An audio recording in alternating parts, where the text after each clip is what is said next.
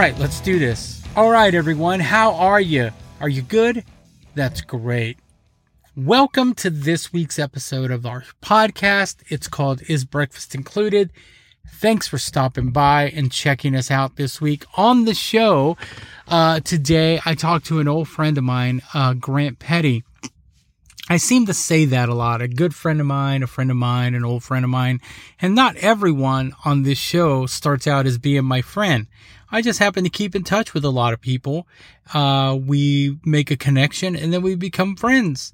And, but Grant is an old friend of mine. I've known him for the better part of 20 years. He's got a band called North Point Drive. He is the lead singer and songwriter of the band. They're based in North Texas. They're making a few waves. They got some videos, some dates coming up in July.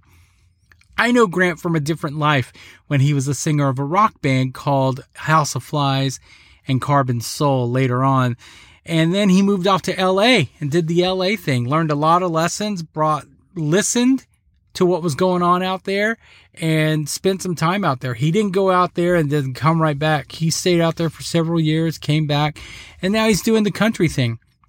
And thankfully, it's not red dirt country, which is nothing wrong with that, but just seems like every band guy that person that starts a band wants to do Texas country or red dirt, and that's fine if you want to do that. But what he's doing, it, it kind of reminds me of country music that I listened to when I was growing up. So it's cool. It's got a little rock feel to it, and his songwriting is very personal. He kind of remembers when we met. I don't remember quite when we met, but we tell that story, and he says some nice things to me. Um, chooses some very kind words to, to tell me. All right, let's check it out. Tell me who you are. Yeah, I'm uh, Grant Petty, a uh, country band down here in Texas. Uh, we're called North Point Drive. North Point Drive. I think the last time I talked to you, Grant, uh, the last time we saw each other, I want to say it was the early 2000s, right before you yeah. moved off to LA. Yep, right before I moved off to LA. I, uh, I think I was around 2007. I was at the NAMM show, and I was coming up in a cab and I saw you running across the street and I think I texted you and you said, I am at NAMM, but I'm on my way to the whiskey. Yeah. You were going yeah, to, that, and, and that's, that's, I mean, that, that's really the last time I saw you. After that, you were in LA. Yeah. Yeah. And before, uh, before that a little bit, one of the, one of my fondest memories is doing that uh, show we put on in Corsicana. Remember? Oh, we rented at that hall. That was cool, man. I remember that uh, man, that was a really good times, man. But those were the days, man. We could rent those out someplace and people would actually come out to hear your band play. Our yeah, bands remember, play. Remember that? Yeah, exactly. I remember doing a few in Palestine, Corsicana, and then I remember something you told me that stuck in my head forever. Was I remember at the end of that show when I paid the bands, paid the couple of security people, all the stuff. I literally had a handful of change, and I looked at you and said, "Man, I'm, I gotta quit this. I gotta, I, gotta quit this, you know. And I remember you looking at me and going, dude, don't stop. Don't stop. hey man, you, you know, you, sometimes you're to hit it. Sometimes you're to walk out with pennies. That's what it is. don't stop. I just, that always stuck in my head like, yeah, what are you talking about? Sometimes you, sometimes you hit it. Sometimes you don't, man. You just got to go, go, per, you know, keep running keep running. So yeah, yeah. yeah.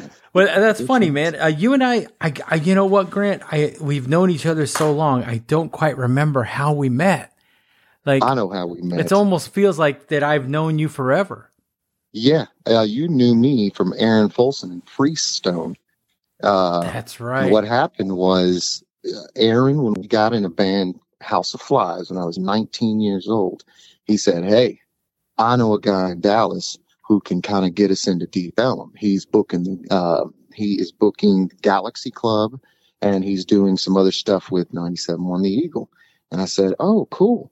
And then what happened was we started trying to get some recordings and we couldn't find anybody that could really do it. And you hooked us up with Braxton Henry. And that guy, amazing. He did a dozen Furies. He's done so much good work. Uh, sound guy too, you know, awesome guy. And we got hooked up with him. and we got to play show. That actually that was our first show was at the Galaxy Club in Deep Ellum was because you hooked that show up. That was our first Deep Ellum opening and that's when I met you face to face and all that kind of stuff. I was like, oh, okay, cool. You're the guy that kind of hooked me into sound in Deep Ellum because I was running around there for a little bit at some of those different places. I remember you going, Hey, will you run sound? Uh, why don't you go down here to Reno's? Why don't you go down here to this place? Hey, you can run sound over here. And I was like, Oh man, let's do Hey, when's your band want to play? I, I like, think you ran sound for me at Indigo for a minute. Too. Yes, I did. Absolutely. I forgot the name of that club. That's why I was going, wait, because those clubs change names, you know? Yeah. Uh, yes, uh, yep. That's the new Pecan Lodge. Or it's not new, but that's Pecan Lodge. It's weird. I yeah. took I was in Dallas uh, a couple weeks ago and I took my son for lunch there and I was telling him, I was like, man, this used to be the bar I worked at. And then he kind of rolled his eyes like, oh God, here come the stories. Like, here's the story. Back in my day. Yeah, back in my day, uphill both ways, snowing in the sleet. Yeah, exactly. Yeah. Right on. You, yeah. you did House of Flies and then you, um, you hooked up with a guy named, uh, what's the cat's name? Ryan. Ryan Ray. Ryan Ray. Ryan Ray. And, uh, then, yeah, then we did, Carbon Soul. And that was kind of our next kick. Um, and then that went for a little while. And then Ryan Ray was playing in a band called Never Set, and he ended up being the singer in a band called Adakain. And those guys were tour support for years. Um, for, I mean, just so many really, really good bands that I just wished uh, like give me to give you an example you told me before anybody ever even knew i think when you were doing dj stuff for the eagle for the rubber room if i'm not mistaken uh, you said hey man there's this band playing at the bomb factory or something like that over in deep ellum called breaking benjamin. And i said who's that? You said go check these dudes out. I'm telling you their music it's it's something. I went and watched them. I was blown away, but it was before they had really hit. And then a few years later, uh, uh, Adakain with Ryan, they're opening up for the dudes. The uh, Candlebox taught Ryan how to sing. The singer from Candlebox, because they were opening up for him, is the guy that worked with him backstage and taught him how to actually sing. And I was like, what? This world is so small, yeah. you know, when you really think about it. Yeah, I uh, I remember uh, crazy man. Ryan's band they they played a lot with uh, a buddy of mine's band Messer, and uh, yeah, I went to see him. Yep. that was a lot. I saw. I hadn't seen Ryan in years, but I, I talked to him for a few minutes. We exchanged phone numbers and talked for a minute after that. But it's hard to keep in touch with everybody. Grant. Hard to keep in touch because you just meet so many people too. Because right. you know you go somewhere like I was telling you earlier. You know I had a little European thing there uh, and man, you sometimes you just meet people and you just feel like, man, I'm I'm like your bro, like it's almost like their family or something. Yeah. And it, it's hard because once life goes through, well, you have 400 people that you felt like that about at some point, so it's kind of hard to keep track with everybody. I know how that goes. Yeah. Life life moves. Life uh, moves. After after Carbon Soul, man, you you took off to L.A.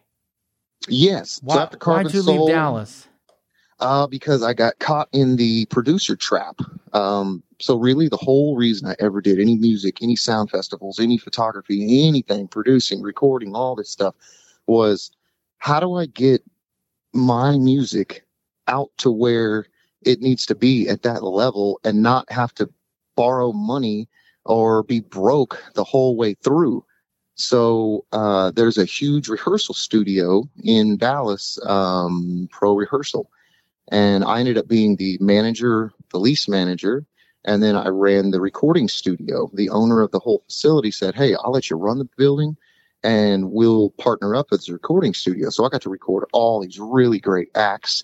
Um, it, it, you know, it really worked well, but I felt I found myself not performing and just you know producing and recording and albums and doing this and going to school at UNT and all the stuff and it was really cool but I just had this feeling like dude you did all of that to get your voice out. You, you, you know, you can do this when you, you do this when you're 60 and the, and the fire just burns. Go and produce then, you know. So I kind of, that's when I flipped and said, Hey, I'm going out to LA. I'm going to try to do something. I moved out there, ended up doing sound vocal production again, but it was cool because it's for the, one of the Doobie Brothers. Uh, so that that's kind of how I got out to LA. But then once I went out there, I met a guy from England. Uh, his name is Mick Kenney, and he was in this. Uh, I think it's called grindcore, mm-hmm. and it's called his band's name is Anaal Nathrakh. So he's best friends with like Shane from Napalm Death and all these kind of dudes. He wrote this super mainstream sounding kind of Avenged Sevenfold Linkin Park kind of twist, but he already was signed and kind of already had the clout behind him. So that band was called The Deliverance. So that gave us a pretty good push in LA. That's what we were pushing for several years in uh-huh. LA. Um, you know, and that, and that basically the whole point was get to the door and see what they say. So we got to the door several times, had major producers come out, all this type of stuff, brought it to them all, and they all looked at me and went, great music. Uh, sounds a little nu metal.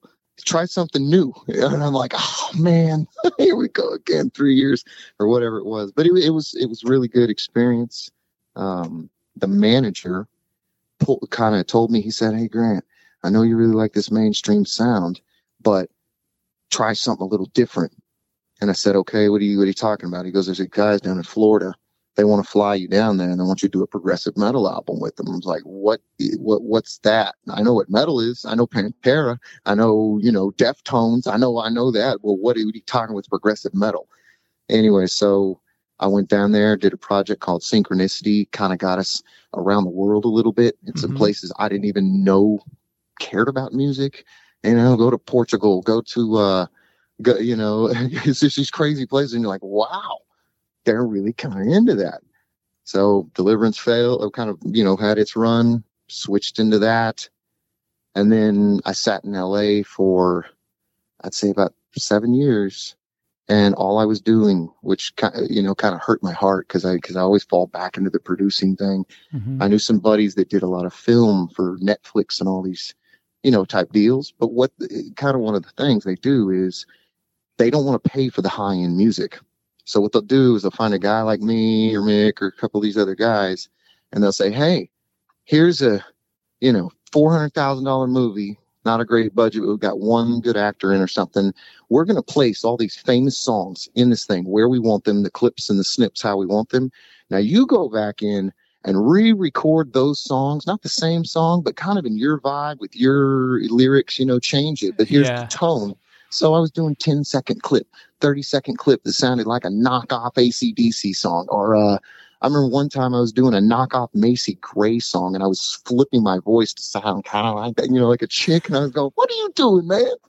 What are you doing, dude? Like, come on, come on, you know? So then uh, I just started kind of going, you gotta, you gotta, you gotta reach to the next. You, you know, you're, you're getting around 40, man. You gotta kind of think outside the box. What are you going to do? Yeah. Well, it was paying the bills, but wasn't fulfilling you.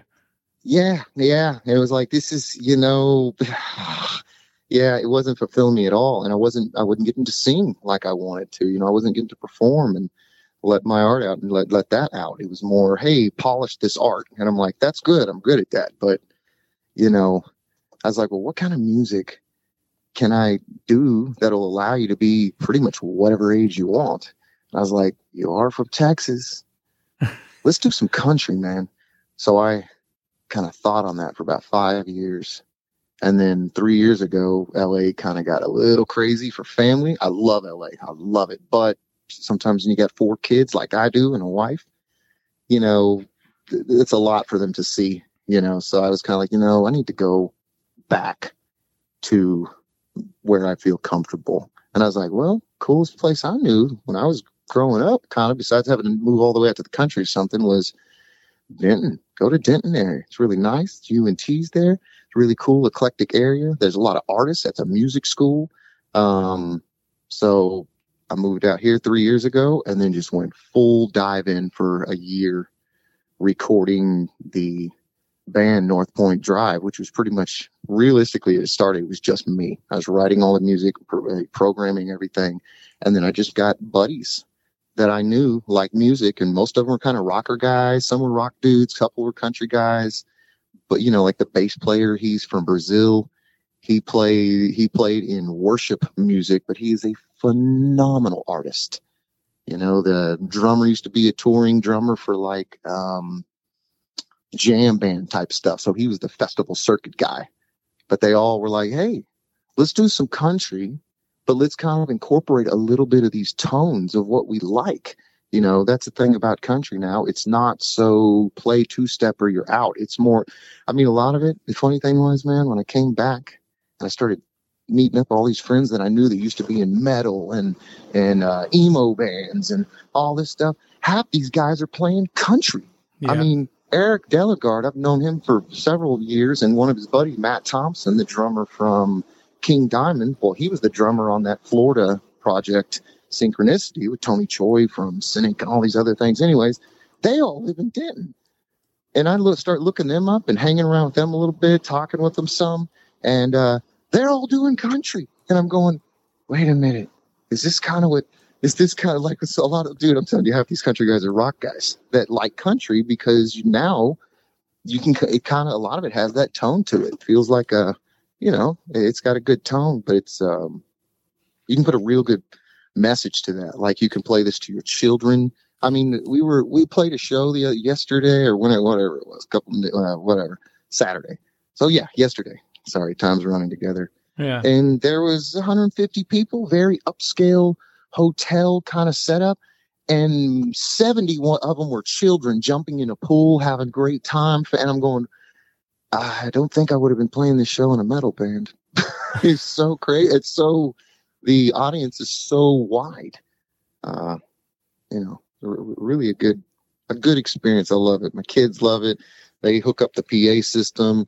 My wife will flip the living room and set up the speakers, and then afterwards we break it all down. You know, just because we don't we don't have to practice as much because we're old now ish. You know, we're in the forty range. It's kind of like guys, look, the, the three four nights a week thing. We're already playing several nights a week. We just need to tighten up here and there, or if we have a week off, we need to get together and rehearse. But you know, I'm sure you know that too. You know, back in the day, you needed to rehearse every single day, all the time, just to even know it, the, how to stay with the metronome. When you get a little older, you know, you kind of got to do your own homework a little bit. They're expecting you to be perfect when you show up. I'm sure, you know, some of the work that you've done for Duran Duran and some of these other guys, the time to figure it out is way, way beyond you. You know, that's like you, you, you they know you know. That's kind of that's how the the run is at this point. Right on, man. So the guys in your band, uh, you said they were friends of yours. There, was it anyone from your previous bands?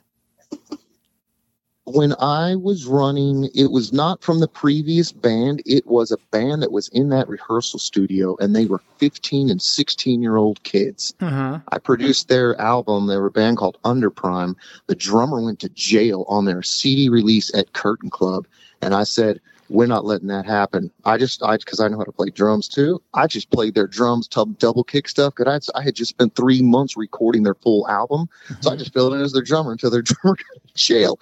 Um, so those guys, I moved, I kept in touch with them for years. We could, our fake little name. We used to tell ourselves we are like, we're the dirty kids. Well, we're not kids anymore, but at the time, you know, it was just this younger, these younger guys that were about five years, six years younger than me, kind of, you know, looked up to me, but they were really good hearted guys. Um, those are the guys in the band as far as the resonator player and the rhythm guitarist. Those guys, I have known them for, I don't know, 20 years, something like that.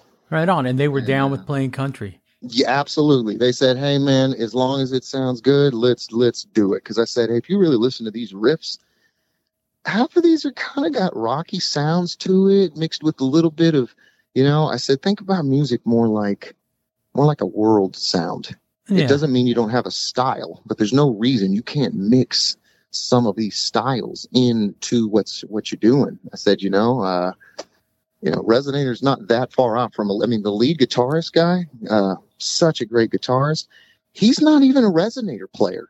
I just talked to him about six months ago once we started releasing and playing and performing, and said, "Hey, man, you're a phenomenal lead guitarist. I learned how to I learned how to do the resonator. I'm, I'm the one put it on the I'm on the album doing it. Uh, I said, but if I could figure this out and I wasn't naturally that, you will kill on this instrument. And two weeks later, he shows up sliding, slipping that thing like I've never even seen. And I was like, I knew you could do it, Dustin. That's why I called you. I actually got a hold of Ryan Ray, but he's too busy with his work and stuff because there's only a couple people I know that could, you know, handle switching instruments and be able to handle it and know that hey, you can do that. You know, uh, but this this guy worked out and he's the dude. So yeah, I been, noticed on a lot of your. That's one thing you did in the beginning. You you put out videos uh, yes. to promote your stuff, but I noticed you were playing the resonator a lot in the early yep. stuff.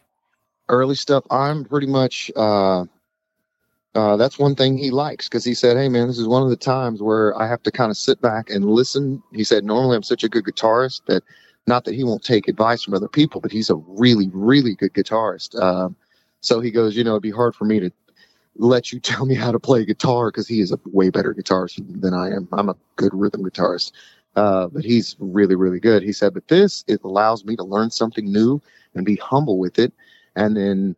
sit back. So even me, I'm not some phenomenal through the roof type resonator guy. I just, the way I wrote the music was kind of, I followed that kind of Michael Jackson style, meaning where, or Prince style, which is pretty much same way I write lyrics and everything.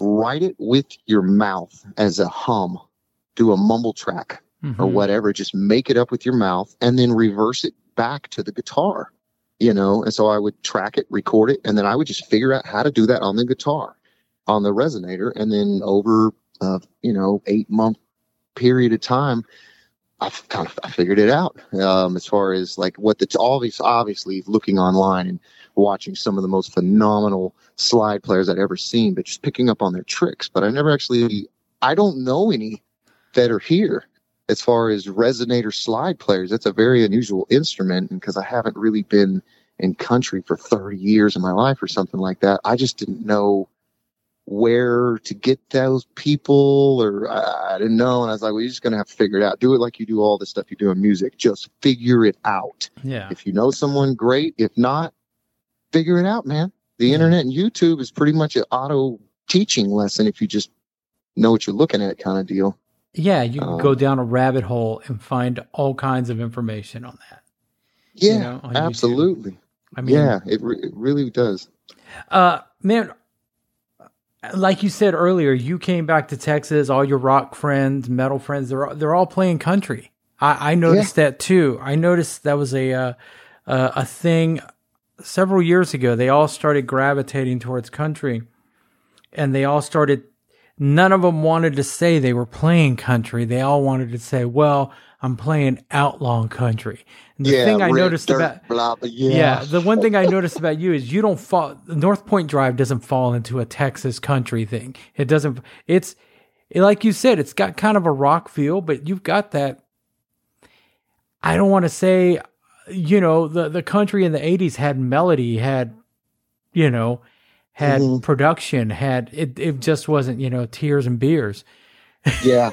Yeah, exactly. That's really what turned me off the country originally, which I love now. So it's not anything, but I mean, was that some of the stuff from the 90s, it just made me sad. And that was when, when I was growing up and I was more into the, you know, uh, I was just more into the alternative rock kind of scene because a lot of time at that point it was all two steps sad. I'm getting divorced. I mean, not all of it, but a good 80%.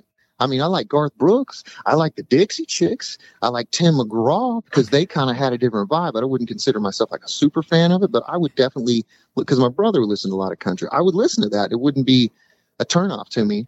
Um, but then once I started paying attention to it and listening to some of these guys today, you know, coming out and, you know, Eric Church and, uh, you know, Jason Aldean and some of these guys, I'm going, oh man, these are rocker dudes at heart. And then I look at we I saw uh, Eric Church a few months back or so. I'm gonna go watch him again in a few months, and they literally put they build themselves as a hard rock country group, and I'm like, well, hey, wait a minute.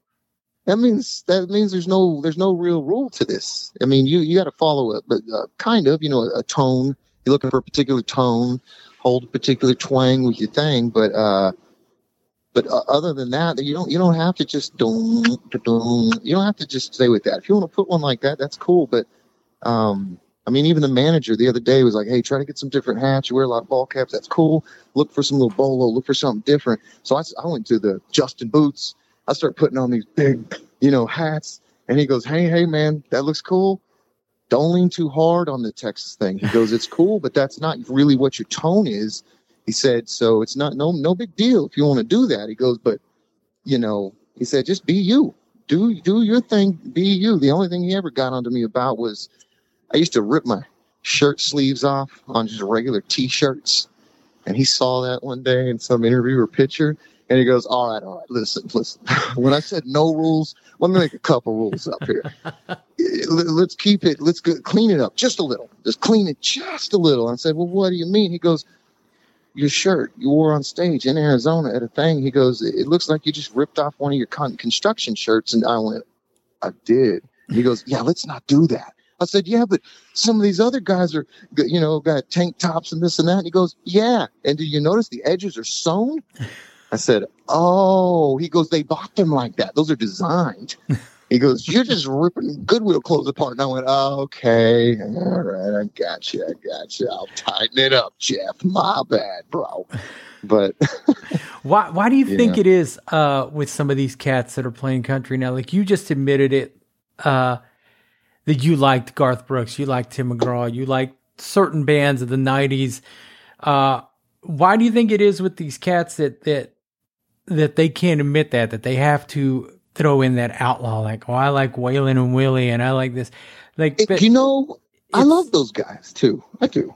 Um I don't I think it's that whole I think it's that whole you know it falls in all genres.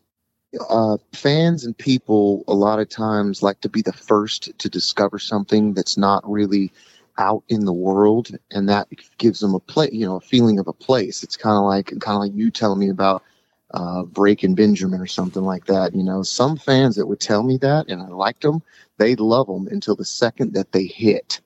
So once they hit, a lot of those fans would go, "Oh man, they sold out," and it's like, you know, the point of the music is to get to as many people as possible, right? That's kind of the artist's thing. Usually, that's why I think they don't admit that because it's easy, you know. So a lot of these guys are in. I mean, I don't, you know, some do, some don't, but you know, some of them going, "Oh yeah, I don't like that," blah blah blah. It's kind of just just that little bit of that hater, that yeah. little bit of that. Well, hey, they had they had super success, so you know, you're not really outlaw, or you're not really this. Oh, you listen to the mainstream, and I'm like, yeah, because without those big mainstream dudes, the whole genre wouldn't even exist. I mean, let's be realistic. You wipe the top 20 country artist or any top pop artist, any of that. You take the top 20, 30 of those people and make them go away. There is no shot sub genre underneath. Yeah. They're, I, they're creating the tone, man. I mean, don't you give props and respect to the people, even if you think sometimes that music's, you know, uh, it's, it was put together in Nashville and it was all placements and they were using catalogs and all this. Who cares? You're looking for a message and a tone and a voice and the musicianship that goes behind it. Do I care if some little kid wrote the song and then Tim McGraw picked it up, put his vibe and sang it? I don't care. I think that's amazing. Great. You know, that's a, in my opinion. That's why I think some people will do that. They'll do the whole, uh, you know, we do outlaw or we do red dirt. Well, we got a few songs that are considered red dirt. We got a few songs that are like dirty blues kind of sound. We got some songs that are straight, uh, you know, uh, pop country. You know, we, we kind of you know, we not shotgun blast, but we're trying to give you a variety when you're hearing the music. That yeah, way, yeah. if you are a two step person, well, cool. You're going to get three or four songs that give you that straight vibe. If you don't even like country and listen to the set, get three or four of the songs, you're going to go, hey, man, I like that. Uh, that. You know, I'm not even a country dude, but that, I like that. We get that quite a bit because of that, you know, it's just a message that you're yeah. trying to, to yeah, it, ultimately, that's what it is. You want to get people a message. You want to get them, you want to get their heads bobbing. Yeah, get their heads bobbing and also let them know there's somebody else out there, people, artists. Yeah. That feel exactly like they feel. And sometimes are able to put their feelings into a word. Um, you know, that's, I mean, there's probably many songs that you hear, uh, especially doing as much work as you've done with so many people in the last 20, 30 years where you hear that song and instantly you're 14 years old again in Corsicana. Exactly. Or, or, or, or in Mexia. or some, you know, and anyone listening, you don't know what we're talking about, but hey, that's where but, we grew up. but you know what I'm talking about. Freestone County, baby, yeah. all the way.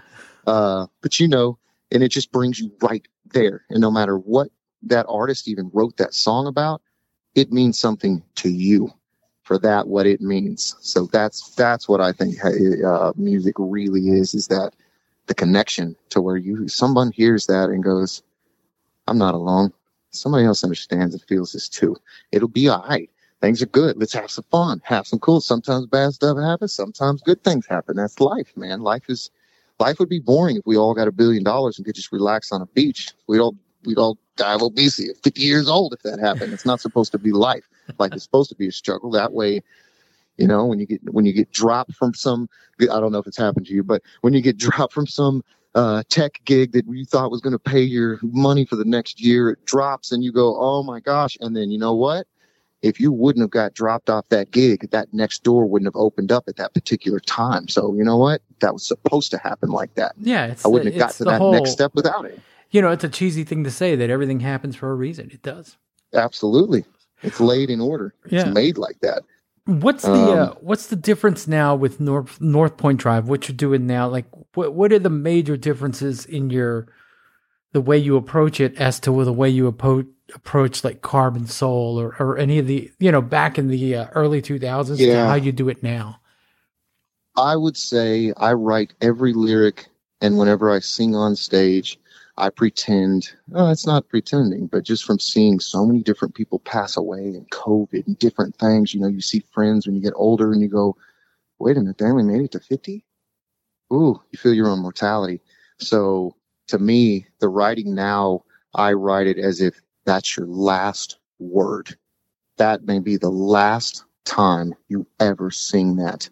You better sing that like that's the day because you never know what happens when you get in cars. It's not being morbid, it's just being realistic. So it brings me when I'm writing lyrics to these now, it is much deeper uh, as far as what it is. It's not so cliche, even though I'll put things in the stuff that make it catchy because I like catchy melodies and rhythms and all that. I love that, but it's more of a uh, you better make sure what you put down is nothing that would disgrace you, your family, God, all, all of the above, make sure that that has a particular message. Not that it has to be heavy message all the time, but just make sure that, you know, in 5,000 years, when they lose all of the internet files, because no one has hard copies of anything now, and when some solar flare goes poof, all your memories are gone, cool, uh, those lyrics will remain.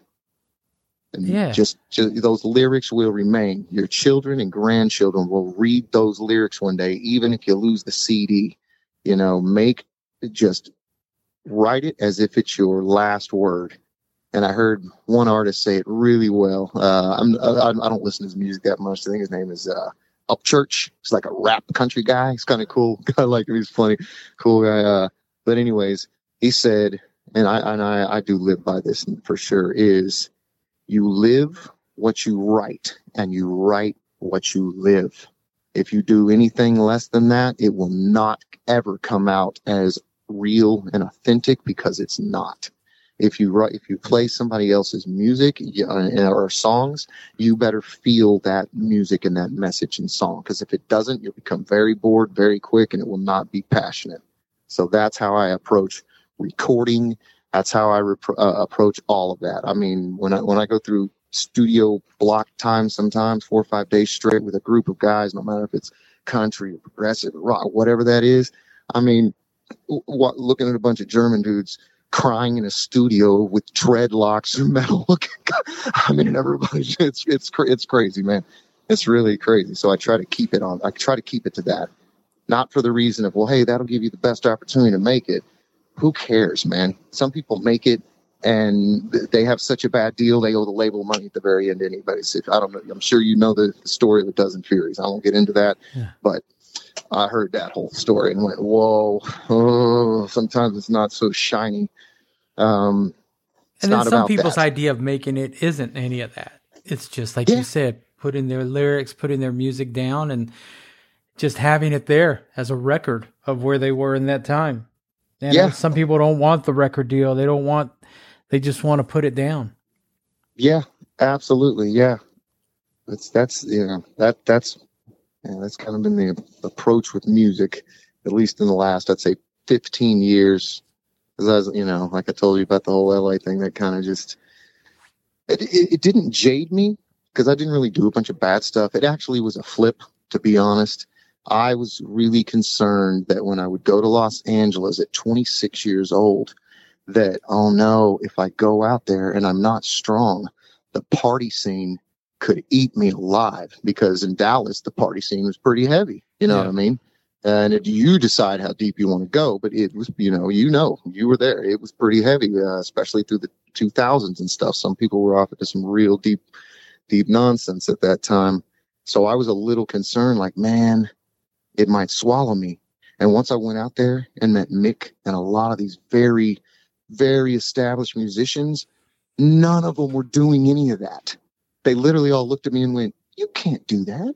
You can't party after every gig. You can't do all these things. They said that's a facade that they kind of push out to the world for that, you know, sex, drugs, rock and roll, party, party. They said, but all the real ones, most of them don't do that.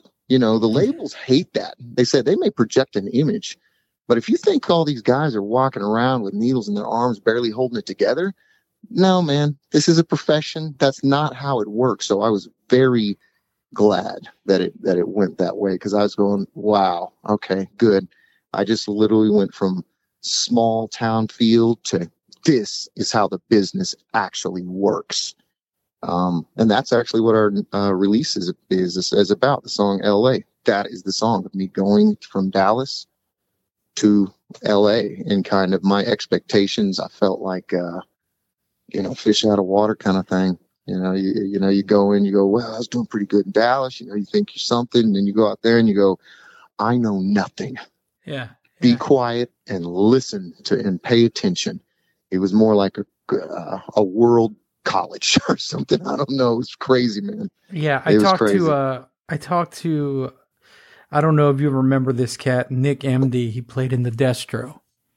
Yes, yes, I do. guitar player. You know, he Yep. I, I talked to him a couple of years ago. He was out in LA and he said the same thing. He's like, you know, when you're in Dallas, you got all these bands running around with with their laminates, you know, because they're playing Yeah. the Curtain Club because you know, they have no clue what Mhm. what what beyond the Dallas city limits holds for them.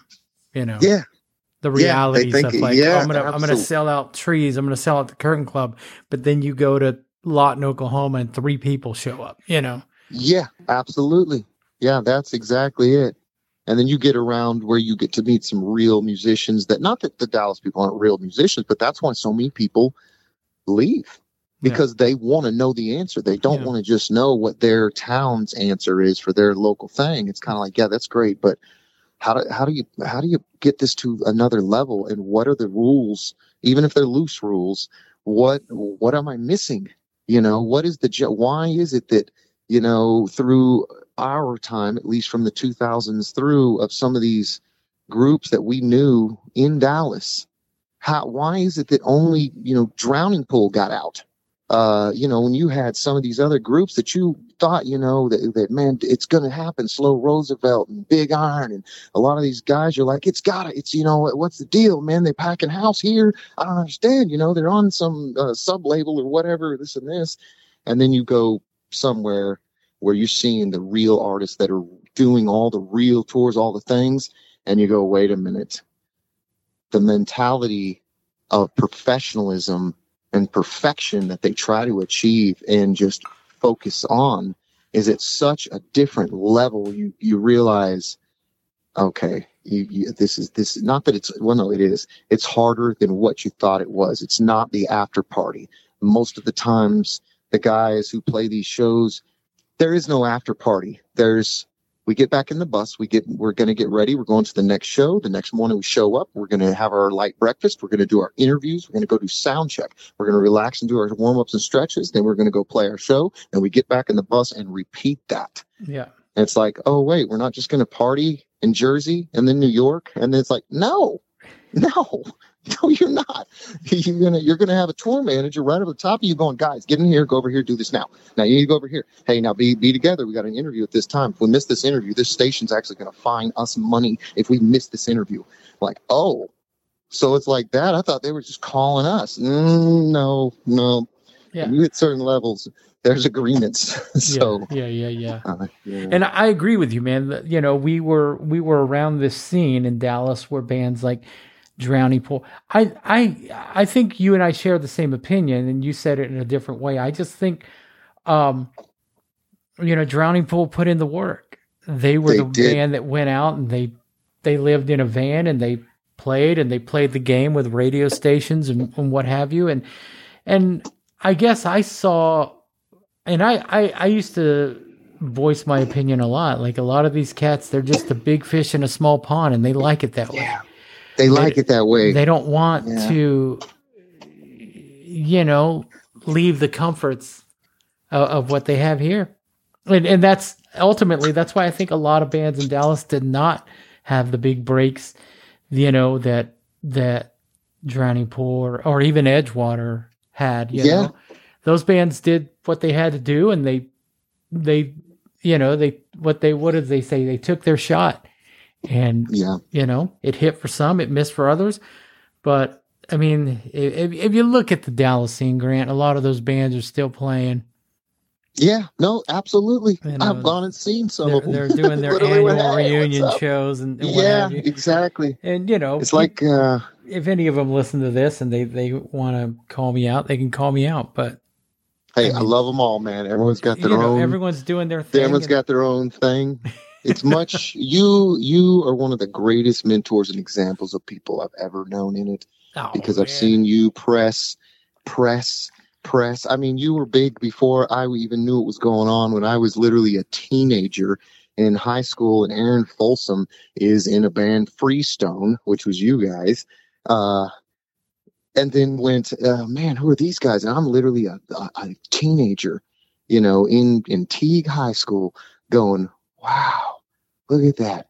And you have gone from that. You, you, you know how many people, at least in our lives, who now are they're doing computer tech and they're doing whatever, when which is awesome. Do it. You know what I mean? I'm a general contractor uh, to make money in the during my uh, life. Life.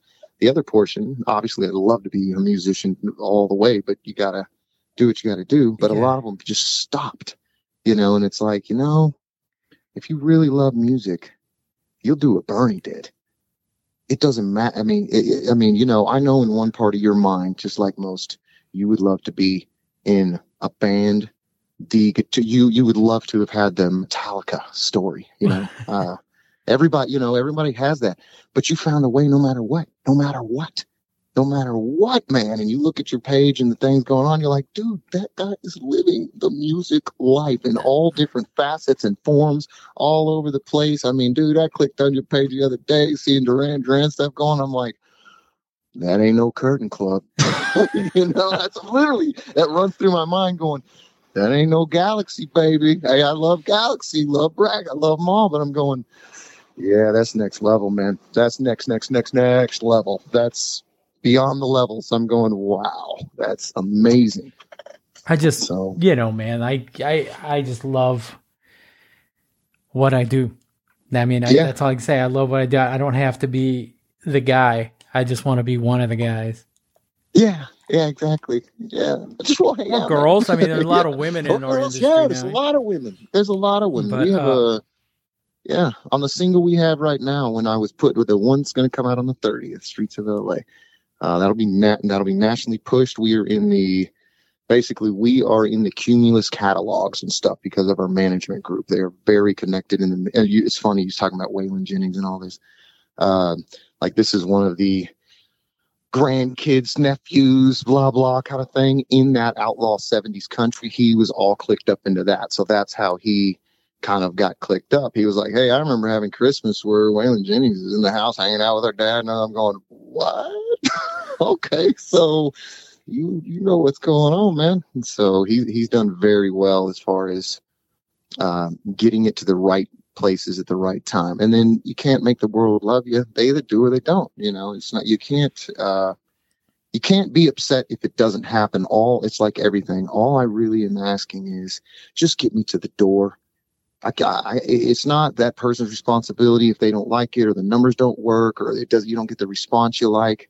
But there's just something about not knowing You know, that's the whole leave Dallas to go somewhere and try something else or go Yeah. different something or any town. That's the, that's kind of what that single is, is, you know, get just even if you you can come back, you know, you can always go back Corsicana, man. We can always go back to Fairfield or Teague. man. We can always do it. But while I have breath in my body and our knees aren't falling out, press, press, Yeah, yeah. push, don't stop. You got a handful of coins. It's okay, Grant. Don't stop. I remember you saying something to me like, "Hey, you know, most people that like get these little little festival things that you know we kind of go on." He goes, "You know, most of those people they're like forty. You're like twenty, dude. Don't stop, man. This happens. It's okay. You, you press, man. You know, it, it was really that stuck in my brain. It really did. All right, on man. It well, really thank did. you, thank you for those nice things. but Yeah, I, I no, think there's such a stigma in our society on failure. Like they tell you, Yeah. you can't fail. You gotta succeed. You gotta, be, Yeah. you know, fucking Yeah. failure got us where we are. Yeah. Yeah. K- every time I hear that, I think of that too. I always go, I just think of KFC guy. KFC dude. He was like, I don't know, these, these numbers might be a little wrong, so don't quote me if anybody's listening. uh, but that dude went through like two divorces, seven full bankruptcies, and then thought of KFC. Put that out. He was like 60 before he hit, but he never stopped No, he never stopped. He didn't care. It was the it was the attitude of um, the German people I was saying this last week doing a little project with. They said that's one thing about Americans. A lot of times is uh, I was they said you're very animated, you're very optimistic, in but in a in a very forceful way. And I said, well. I said, you know, that's that. Uh, it's just. I said I have to kick the door in, even if I know sometimes the other side might not be what I'm expecting. I can't sit outside the door and not know. Um, I can't do it. One of my bosses in LA had the per best story I'd ever heard. He got signed to Universal in the 90s for kind of a, he was supposed to be like the other vanilla ice, like a rap rocker guy from Detroit. Good looking guy. He was a fireman slash stripper slash actor. So amazing looking dude. And I said, well, how did you get signed? How did you do it? And he said, well, what I did was I just went out to LA with my demo tracks and I sat in front, you know, the, I think it's, I can't remember which label it is. It's the Tower one, you know, Tower that in, uh, in Hollywood. Capital. Yeah. the Capitol. Yep. It's the, you know, the circle one goes Yeah. all the way up old school West Side Hollywood. Uh, anyways, he said, I just sat out in front of their office every day. He said, I go work out so I'd look all in shape and I'd sit out on front of their steps. And I said, and did what? And he said, anytime anybody walk in that building, because they'd let you in or out, you couldn't just walk into it. He said, anytime anybody go into that building, I go, hey man, listen to my demo. Listen to my demo. And he said, I just sat out there for about a week and a half, every day, all day, all day, every day. And he said, finally, one of the secretaries said, hey, you know, we don't want to have to call the police or anything for loitering and stuff, but what are you doing? And she, he said, I'm a sing, I'm a singer, rap singer guy. It's the '90s, so you know that was a thing. Um, he said, just give this to an A and R person. I promise. And she said, we get hundreds of submissions every day. Nobody, you know, it's not how it works. You know, you got to go through the right channels and blah, blah. And he goes, well, then I'll see you tomorrow. And she goes, give me, give it to me. She goes, I will give it to one of the guys. I promise. And he said, he sat out there. Four hours later, one of the A&R guys came downstairs and said, Hey man, you need to come over here and talk with us. We love your music. And they signed him. And I went, man, now that's perseverance. That is just, just, just let me get heard. I can't, I can't force them to like it, but I just, just see if it's something you want. You know what I mean? Yeah. yeah. I mean, I literally have told them, hey, if it doesn't work out or they don't like the voice or whatever, just to be a songwriter, I'll sell it to the Nashville catalogs. If it's something that's, I mean, I will, but obviously I want to get my shot to see if, see if I can do it. But if it's only on the songwriting, that's cool. If it doesn't work with that, I'll put in placements. I'll put in a commercial in, in Germany for a bread commercial. I don't care. As long as that hook gets in there and someone goes, hey, that's how I feel right. then I'm good. I'm good. You know, that's you know that's how I look at it. Well, right on, man. Well, buddy, I, I appreciate your time, man. Where where can people find North Point Drive on on social media or You can type it or- in anywhere. You can type in northpointdrive.com. You can put North Point Drive Band, and it'll show up anywhere. Instagram, Facebook, all the stuff.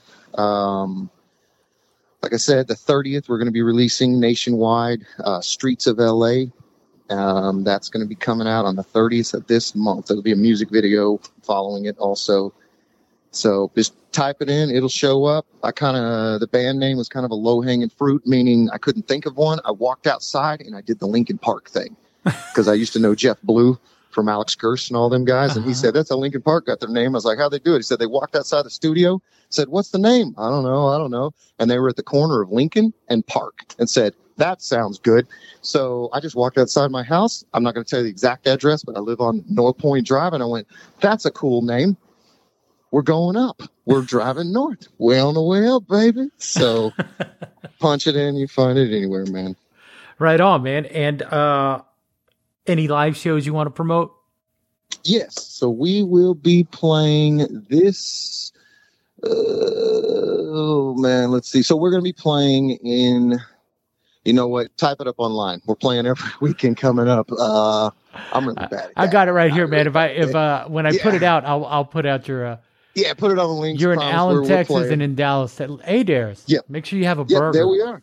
Yeah, Best burger yeah, I love that spot, man. That's a great little spot. I love it. Right on, man. Well, dude, I appreciate your time. Uh, I I hang on after the call. I want to talk to you for a minute. Yeah, But for sure, uh, man. my podcast, it's called Is Breakfast Included? If you've heard any of them, you know I'm going to ask you if we were having breakfast, what would you have? Well, for me, I'm a waffles guy. I really waffles and some bacon, or just a banana if I'm singing because I don't want to get acid reflux. I'm old and that's coming up now. So The shit we know. do now, huh? yeah, sure, exactly. Now I'm regretting some of my younger choices. Now my stomach lining's trashed. so it's like I eat one jalapeno and I love hot food. Acid reflux. So either way, Well, brother, Yeah, I appreciate your time, man. It was good talking to you. yeah, you too, man. All right. Bye. Grant Petty. Uh, I really hope you enjoyed that conversation. I did. Um, you can find out more about Grant and North Point Drive at northpointdrive.com. I know I have a bit of an accent and North comes out as North, North Point Drive, but it's North, like North, South, East, West. Anyway, uh, Grant said some things to me in that interview that I thought were really kind and really nice because sometimes people make an impact on me and later on when I meet them I say, "Hey, you know, you said this," and they they fucking they they don't remember anything.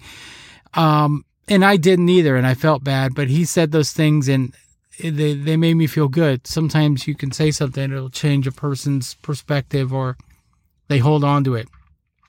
He also after the phone call reminded me about I guess a falling out that we had and we he owned up to it and apologized. He didn't have to because that's how long ago it was and insignificant it was that I didn't even remember. Like I've never had a problem with Grant. Um, but apparently he thought I did and we made amends with that and we're cool. We always been cool in my eyes. But uh anyway, he may be back on the show in a few months. He's got this secret project he's working on. He really couldn't talk about it. He sent me the recordings uh, very rough, rough mixes, but they're really, really cool. And once that's done, I'm, I'm going to have him back on. We'll talk about that. I said Grant's a really talented guy, very driven individual, very positive individual. All right, guys, uh, you can check them out. Like I said, North Point Drive, northpointdrive.com. I'm going to get that. Uh, you can see their dates. You can order their music and their merch. While you're on there, go to isbreakfast.bigcartel.com, order a shirt, go to our website, go to our, our podcast site, leave us a review, like it, share it, all that good stuff.